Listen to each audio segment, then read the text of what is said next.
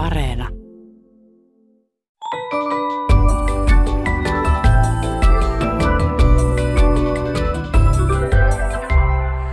Hei, tämä on Aristoteleen kantapää, audiosyöte kielen ja todellisuuden väliseltä ei kenenkään maalta, ja minä olen Pasi Heikura. Tänään selvitämme satavuotiaan kansallispelin pesäpallon termejä hutunkeitosta lukkariin. Seuraamme, kun kiekkopelissä pallo alkaa pyöriä toiseen suuntaan ja lopuksi multitaskaamme. Kaunokirjallisuus kertoo usein sellaisista asioista, joiden kuvaamisessa arkikielen säännöt eivät aina ole tarpeeksi. Kuulijamme nimimerkki ei tyvestä pitkästi juurille, luki viime vuonna ilmestynyttä kiiteltyä esikoiskirjaa ja pääsikin pohtimaan erästä ilmausta koko aivojensa lihaksistolla. Tuossa kohdassa kirjan henkilö haroi toisen hiuksia sormillaan. Pitkiä, helliä, vetoja, juuresta, tyveen. Nimimerkki ei tyvestä pitkästi juurille miettii, mitä kirjassa oikein tapahtuu. Kirjailija tai kustannustoimittaja eivät ole tainneet koskaan kiivetä tyvestä puuhun. Kuinka pitkä on veto, joka päättyy jo heti alkuunsa, eli tyveen? Näin taide tempaa meidät laholatvat pois mukavuusalueeltamme pohtimaan hiusten juuren ja tyven välimatkoja.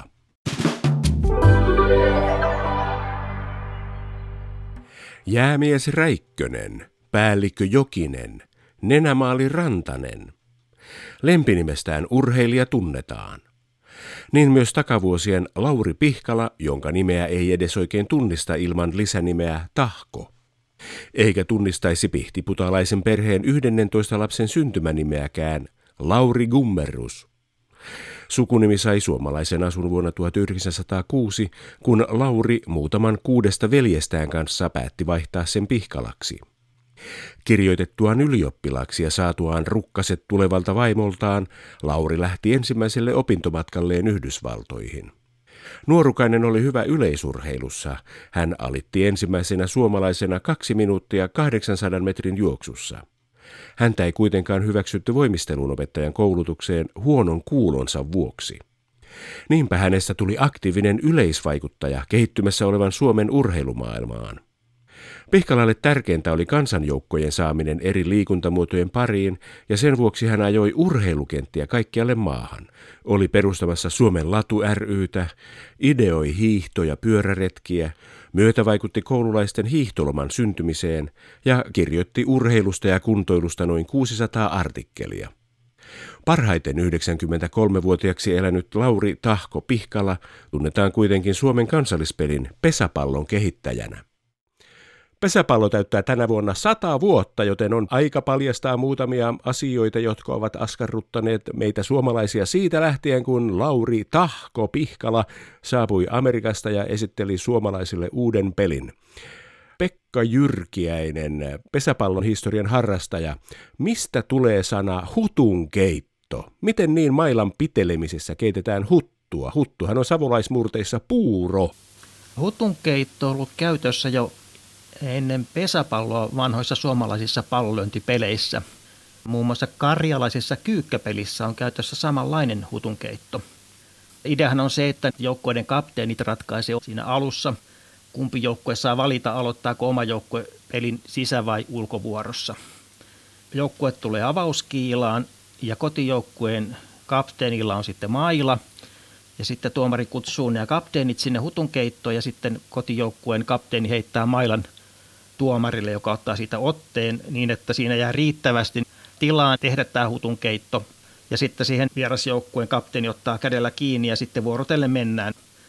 Hutunkeitossahan se mailan liike näyttää samalta kuin puuro parassa heilutettaisiin suurta kauhaa. Ja joskus on esitty jopa sitä, että siitä voitaisiin luopua, että tämä puolten valinta voitaisiin tehdä jollakin muulla tavalla, mitä nyt sitten tehdään muissa lajeissa kolikkoa heittämällä tai muulla tavalla, mutta se on haluttu pitää edelleen pelissä mukana. Ja pesäpalloliiton tunnuksessa on myöskin kuvattu tämä hutunkeitto, että tämä on hyvin tyypillinen pesäpallon symboli, tämä hutunkeitto. Ulkovuorossa pelaavan joukkueen pallonsieppaamisväline on räpylä. Miksi se on juuri räpylä niin kuin sorsalla tai sammakolla on räpylä? Oliko räpylöitä olemassa ennen pesäpallon tuloa? No ennen pesäpallohan pelattiin monenlaisiin pallolöntipelejä Suomessa ja niissä ei ollut käytössä räpylä, että pallo otettiin kiinni paljon käsin. Silloin oikein se kiinnitotapa oli toisen tyyppinen, koska pallo tuli kovaa, niin sun piti joustaa käsillä taaksepäin, jotta sait sen pallon haltuunsa. Mutta sitten kun tuli räpylät käyttöön, ja eteen kun niihin tuli tämmöinen pussi, niin silloin tavallaan sä voit työntää kättä eteenpäin, jolloin sitten se pallo menee pussiin ja räpylä sulkeutuu itsestään. Noi räpylät sallittiin pesäpallossa 30-luvun alussa. Sitä kautta saatiin vähemmän sormivammoja, koska sitten kun ei ollut mitään käsineitä, niin usein sormiin tuli erilaisia vammoja. Erityisesti niin kuin 50-luvulla tietyt lukkarit käytti baseball-räpylää, koska siinä ei ollut tämmöistä syvää pussia, vaan siinä pystyi ottaa pallon kiinni tavallaan tuohon kämmeneen ja siitä hyvin nopeasti pystyi siirtämään toiseen käteen ja sitten niin kuin nopeasti syöttämään siitä. Mistä tulee sitten se, että kun pesäpallossa sisävuoron joukkueen pelaaja, joka juoksee, niin hän voi palaa ja hänet voidaan polttaa. Miksi tällainen käryävä, ikävä sävy tässä pelissä on? Baseballissa se on out, niin kuin ulos, pesäpallohistorian harrastaja Pekka Jyrkiäinen. Tässäkin on varmaan taustalla nämä vanhat suomalaiset muut pallopelit. Se on ollut käytössä tämä palaminen ja polttaminen aikaisemminkin näissä vanhoissa peleissä – ja niissä oli tämmöinen polttamistapa, mikä tietysti saattaa olla tuttu niin kuin polttopallosta monelle. Eli jos palloa heitettiin ja se kosketti eteniä, niin hän paloi, eli joutui pelistä pois sivuun. No pelissä sitten, kun poltetaan, niin kuollaan. Eikö se ole aika lopullinen ja julma kohtalo ihan noin hupipelissä käytettäväksi? Joo, kuulostaa julmalta. No itse asiassa nykypäivänä ei puhuta enää kuolleista, vaan on, on sitten niin kuin paloja. Eli tarkoittaa niin kuin samaa asiaa. No tämä kuolemanimitys tuli mukaan pesäpalloa edeltäneeseen Lauri Pihkala kehittämään pitkäpallopeliin. Ja sieltä se tuli sitten pesäpallon sääntöihin myöskin sitten. Osa näistä pesäpallon termeistä kuulostaa aika sotaiselta. Saattaa osittain johtua siitä, että Pihkala markkinoi tätä pesäpalloa suojeluskuntajärjestölle 1920-luvulla, jossa se olikin hyvin suosittua sitten se oli osittain ehkä tämmöinen taktinen oivallus, koska koko Suomessa lähestulkoon joka kunnassa oli suojeluskunta. Ja sitä kautta, kun tämä laji saatiin järjestön liikuntakasvatusohjelmaan, niin sitten sitä peliä pelattiin Hangosta Petsamoon. Voisi sanoa, että varmaan Suomen ennätys tämmöisen uuden urheilumuodon niin kuin lanseerauksessa. Ja järjestöllä oli omaa kilpailutoimintaa sitten, ja oikeastaan toi 1920-luvun pesäpallo oli hyvin paljon suojeluskuntapesäpalloa ja seuraavalla vuosikymmenellä tämä laji siirtyi enemmän urheiluseurojen ohjelmaan. Ja pesäpallon sisäpelitaktiikkahan muistuttaa perinteistä jalkaväen hyökkäystaktiikkaa, eli tuli ja liike. Sisäpelissä pelaajat etenee pesältä toiselle ja sitten kaverit yrittää omilla lyönneillä auttaa sitä eteniä etenemään, että lyödä mahdollisimman hyvä lyönti sillä tavalla, että eteneminen onnistuu. Suojaustulta. Joo, ja näissä pesäpallon ensimmäisissä säännöissä ja taisi olla pitkäpallossakin, niin kotipesän takana oli vielä tämmöinen alue, jonka nimi oli hautausmaa. Ja siellä oli kolme keppiä pystyssä ja aina kun sisäpelaaja kuoli, niin hänen piti asettaa lippalakki tämän tikun nokkaan merkiksi kuolemasta. Eli se oli sen ajan tulostaulu. Pysyttiin selville, että kuinka monta kuollutta oli. Vai että hautausmaa ja kaikkea, huhhuh. No mutta pesäpallo. Miksi pelissä on pesiä? Linnuthan asuvat pesissä. Tämä pesänimitys on tullut varmaankin pesäpallo edeltäneestä pitkäpallosta, jossa oli yksi pesä ja sitten oli tämmöinen ulkomaali. Ja tämä pesä oli ympyrän muotoinen ja todennäköisesti tämä on tullut siitä tämä pesäkäsite. Aikaisemmin muissa pallopeleissä oli sisämaali, josta niin kuin lyötiin palloa, ja sitten oli ulkomaali, jonne juostiin. Se oli lähinnä niin kuin viiva, mutta sitten tähän pitkäpalloon tuli pesä, ja nämä pesät siirtyi sitten myöskin pesäpalloon Ennen pesäpalloa niin baseball käännettiin suomeksi pesäpalloksi, mutta sitten kun tuli pesäpallo, niin sitten ruvettiin käyttämään tätä alkuperäistä amerikkalaisten nimeä baseball. Tämän pesäpallon nimen keksi 1910-luvulla suomalaisen naisliikunnan uranuurtaja Anni Kollaan. Hyvä. No miksi ulkovuoroa pelaavan joukkueen kotipesässä on sitten semmoinen pelaaja kuin Lukka? lukkari. Lukkarihan on vanha kirkollinen virka, jonka tehtävät vaihtelivat kirkonkellojen soitosta urkujen soittamiseen ja aapisen opettamiseen seitsemälle veljelle. Mitäs lukkari siellä tekee, pesäpallohistorian harrastaja Pekka Jyrkiäinen? No tämä lukkari, jos tulee näistä vanhoista suomalaisista muista pallopeleistä, Lukkarillahan on keskeinen rooli pesäpallossa vähän samaan tapaan kuin lukkareilla oli aikanaan omassa paikallisyhteisössä, eli he olivat hyvin tämmöisiä keskeisiä rooleja. Varmaan siksi tälle syötteille annettiin tämä nimitys, koska hän käytännössä ohjasi sitä oman joukkueensa ulkopeliä vähän samalla tavalla kuin lukkari omaa seurakuntaansa. Hänellä oli tosi keskeinen rooli näiden syöttöjen kautta. Hän pystyi jokaisella syötöllä vaikuttamaan sen sisäpelin joukkueen onnistumiseen. Itse asiassa vanhimpia kirjallisia sääntöjä, mitä löytyy näistä pallopeleistä, on tämmöinen kuin lukkarisilla olo tai peli. Nämä säännöt löytyy tämmöistä Carl Gustav Jössin julkaisemasta vanhimmasta suomenkielisestä voimisteluoppaasta. Voimistelun harjoitusoppia. Tämä kirja on julkaistu 1868. Suomalaisissa näissä vanhoissa pallopeleissä oli käytössä tämmöinen pystysyöttö, ja Pihkala otti sen tähän pesäpalloon. Hän toki harkitsi niin tätä vaakasyöttöä, mutta hän piti sitä tosi vaikeana, koska yleensä pallon osuu niin kuin tosi harvoin. Joitakin pelejä Suomessa on myöskin tällä vaakasyötöllä, jos muistaa tämmöistä vanhaa suomalaista peliä kuin kiekonlyönti tai kurra, mikä löytyy vaikkapa seitsemästä veljeksestä, niin siinähän tätä kurraa heitetään kohti vastustajaa – ja sitten toinen puoli yrittää lyödä sitä niin kuin takaisin sitä heitettyä kurrakiekkoa kohti vastustajan kenttäpuoliskoa. Tämä syöttö on sikäli loogista, että se nimi liittyy ruokapöytään, koska se suoritetaan 60 senttiä halkaisijaltaan olevan pyöreän syöttölautasen päällä. Siis lautasen päällä. Aikaisemmin ei ollut tämmöistä syöttölautasta, niin silloin piirrettiin maahan ympyrä. Sitten tuli tämmöinen metallirengas ja tämä lautanen yleistys 20-luvulla pesäpallon myötä. Tämä lukkarihan pitää syöttää syöttö, jonka pitää osua siihen lautaseen ja sen pitää kohota metri lukkarin pään yläpuolelle. Ja tätä toimintaa valvoo kotipesässä syöttötuomari. Ja jos nämä syötöt ei osu tähän syöttölautaseen, niin silloin etenijät tai lyöjä voi saada vapaa taipaleita, jolla pystyy siirtyä pesältä toiselle. Kaiken kaikkiaan tämä on sekoitus monia asioita tämä pesäpallo. Miksi Lauri Pihkala esitteli meille täysin uuden pelin? Miksi ei hän tuonut baseballia Suomeen niin kuin suoraan pesäpallohistorian harrastaja Pekka Jyrkiäinen? No Pihkala kävi muutamaan otteeseen Yhdysvalloissa ja hän näki tämän baseballin ja se oli varsin suosittua, niin hän tuumasi, tässä pelissä nyt täytyy olla jotain kiinnostavaa, koska näin suuri joukko on siitä kiinnostunut ja monet on siitä innostunut – mutta hän myöskin totesi, että on ehkä liian verkkaista, että pelissä tapahtuu hänen mielestään liian vähän. Käytännössähän baseball on paljon niin kuin tämän syöttäjän ja lyöjän kaksinkamppailua. Että se keskittyy niin kuin siihen ja se ei sitten tahkoa miellyttänyt ja hän sitten rakensi pesäpallon. Että pesäpallohan niin kuin rakentuu tavallaan kolmesta lähteestä, että siinä on pohjana nämä vanhat suomalaiset pallonlyöntipelit ja sitten tahko toi baseballista tiettyjä asioita ja sitten hän keksi jotain tiettyjä omia oivalluksia ja tämä on tämmöistä kolmesta lähteestä niin kuin luotu. Vanhan tarinan mukaan pesäpallon ystävä seurasi baseballia ja totesi, että tylsä peli, kukaan ei osunut palloon.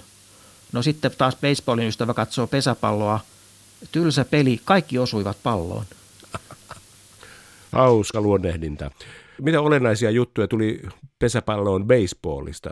Kolme kenttäpesää, sitten tuli yhdeksän lyöjää, sitten tämä voitonlaskutapa juoksuista myöskin tuli siitä. Ja sitten itse asiassa jonkun verran näitä ulkopelaajien nimityksiä muun muassa. Että aika paljon itse asiassa siitä baseballista toki siirtyi sitten, mutta esimerkiksi kentän muotohan pesäpallossa on täysin toinen, eli baseballissa se on tämmöinen timantti ja baseballissa ei ole myöskään takarajaa. Toki pesäpallossakin alkuvuosina niin takaraja puuttuu, mutta – Pihkalla piti sovittaa tämä pesäpallo suomalaisille urheilukentille, jotka olivat aika tämmöisiä kapeita perinteisiä yleisurheilukenttiä, joten se kentän muoto on erityyppinen kuin baseballissa.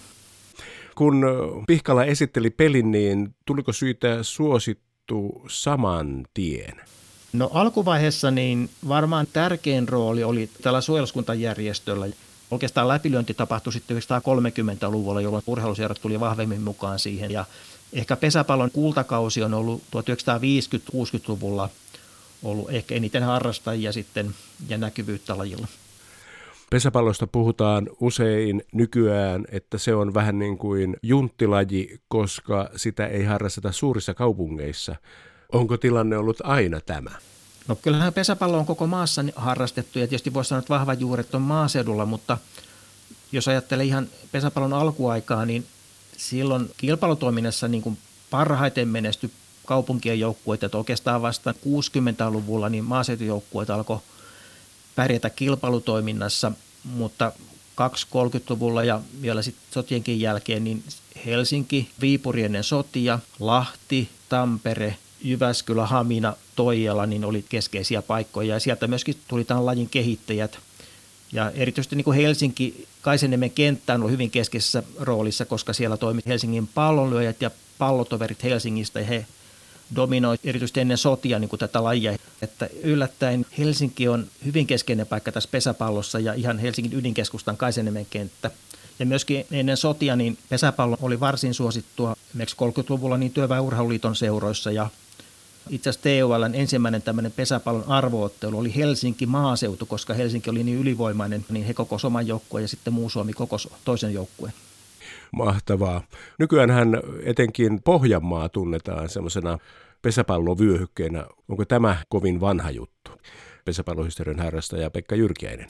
No varmaan sekin juontaa juurensa tästä suojeluskunta pesäpallosta. Suojeluskuntajärjestö oli aika vahva Pohjanmaalla, samoin tuolla Viipurin alueella, mutta Etelä-Pohjanmaalla niin kilpailumenestystä ennen sotia oli hyvin vähän, että se on tullut vasta sotien jälkeen oikeastaan 50-luvulla vasta alkoi niin tämän Etelä-Pohjanmaan pesäpallon olla tässä kilpailupuolella vahva.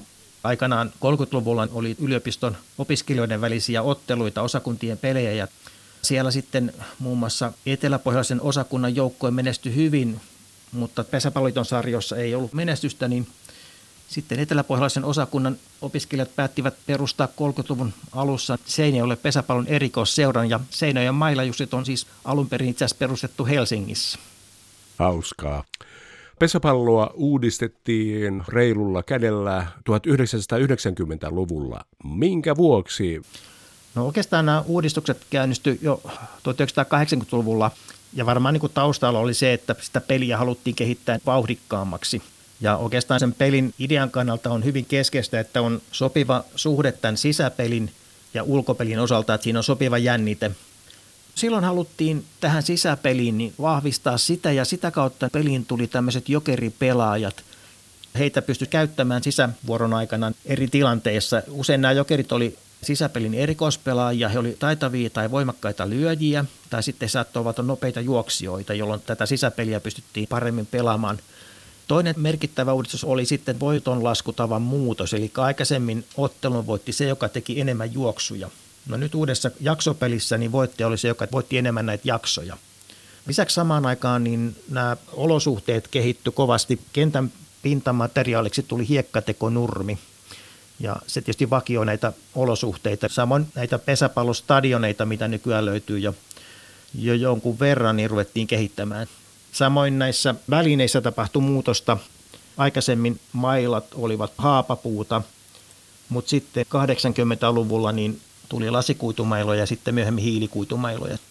Mailat niin kuin parani, niin pallon nopeudet sitten kasvoivat, niin sitten myöskin otettiin jossain vaiheessa käyttöön pääsuojukset Samoin naispesäpallo kovasti laajeni 80- ja 90-luvulla. Naispesäpallohan on katsojamäärien osalta niin Suomen naisten osalta suosituin pallopeli. Mahtavaa. Pesäpallossa on semmoinen heppu siellä kotipesässä taustalla hääräilee. Kaveri, joka jossain kohdissa aina ottaa semmoisen maalikauppia maaliviuhkan esiin ja esittelee siellä tarjolla olevia värisävyjä – Mikäs kaveri tämä on, pesäpallohistorian harrastaja Pekka Jyrkiäinen? Jos vertaa ehkä muihin pallopeleihin, niin voisi sanoa, että valmentaja, mutta pesäpallossa on tietysti pelinjohtaja, joka heiluttaa sitä viuhkaa. Hän ehkä niin poikkeaa, jos vertaa muihin pallopeleihin, niin hänellä on mahdollisuus vaikuttaa siihen pelin kulkuun tavallaan koko ajan. Että hän ohjaa sitä sisäpelijoukkueen toimintaa ja hän näyttää sitten tämmöistä merkkiä. Tämä merkki on sisäpelijoukkueen yhteinen salainen sovittu merkki, joka kertoo eteniälle, lyöjälle ja muulle sisäpelijoukkueelle, että millä lyönnillä juoksijat lähtevät etenemään pesältä toiselle, näin niin kuin yksinkertaistettuna. Oikeastaan ennen jokaista syöttöä hän niin kuin näyttää tämän merkin ja pystyy vaikuttamaan ja voi vaikka sen syötön aikana, kun lukkari heittelee, niin muuttaa sitä se merkki voi olla väri siellä viuhkassa, mikä näkyy, tai sitten se voi olla ihan joku käden asento, millä hän sitten näyttää sen merkin. Niitä voi olla hyvin erilaisia. Aluksi näytettiin kaikilla eleillä ja muilla tavoilla tätä merkkiä, vähän niin kuin baseballissa tehdään. Tämä merkki viuhka tuli 50-luvulla käyttöön helsinkiläisen Katajanokan haukkojen pelinjohtaja Jaakko Varo otti sen ensimmäisenä käyttöön. Se yleistyi aika nopeasti sen jälkeen sitten. Siinä mielessä pesäpallo on niin kuin mielenkiintoista seurata, koska verrattuna noihin muihin tämmöisiin pallopeleihin, niin sehän etenee niin kuin sykäyksittäin, jolloin siinä on aikaa niin kuin katsojalla spekuloida, että mitä tapahtuu seuraavaksi, että mikä olisi järkevä ratkaisu puoli ja toisin. Muissa pallopeleissä se peli niin kuin virtailee edes takaisin tavallaan. Sulla ei ole aikaa siinä ehkä sillä tavalla asettua sen pelaajan asemaan, että mitä nyt kannattaisi tehdä.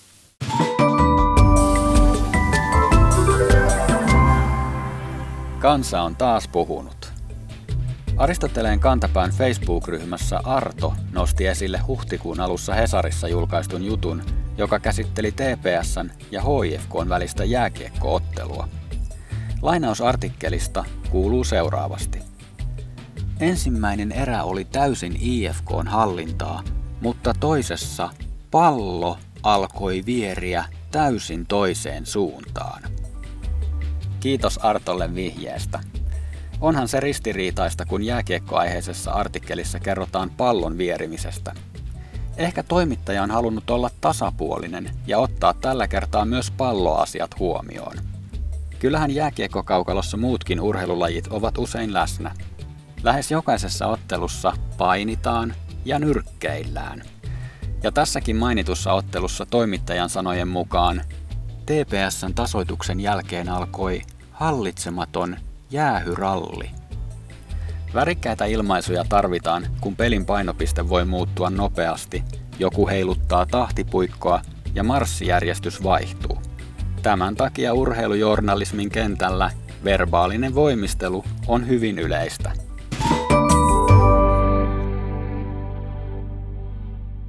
Nykyaika tuntuu aina kiireisemmältä kuin aiemmat ajat, eikä tämä aika ole poikkeus. Työpaikoillakin pitää monien järjeistyksien vuoksi tehdä samassa ajassa enemmän työtä. Tämä on johtanut erään lainasanan saapumiseen kieleemme, minkä nimimerkki Hassunainen on pannut merkille. Hän kirjoittaa, tässä yksi kielikukkanen, jollaisia liikkuu paljon kulturellien henkilöiden kielenkäytössä. Multitaskaaminen. Nimimerkki Hassunainen tuumii. Sanahan tulee englannin sanasta multitasking. Tämä suomen kielen raiskaaminen näillä tyhmillä suomen ja englannin yhdistelmillä ja väännöksillä saa ihmettelemään, eikö Suomessa enää ollenkaan arvosteta omaa kaunista kieltämme.